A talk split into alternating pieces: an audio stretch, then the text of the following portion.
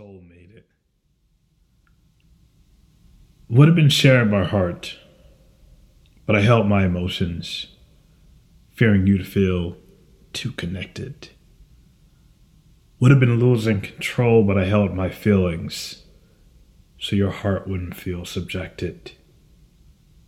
To be all I truly wanted us to be, so somewhere, somehow, I convinced myself you weren't the one for me. Would have been baring my soul, but I held my religion, hoping you wouldn't feel soul mated. Would have been offering my love, but I held my hand, knowing you'd then feel obligated to be all I dreamed we could be. So, somewhere, somehow, I held my tongue on speaking our love's prophecy until God spoke your name. Soulmate.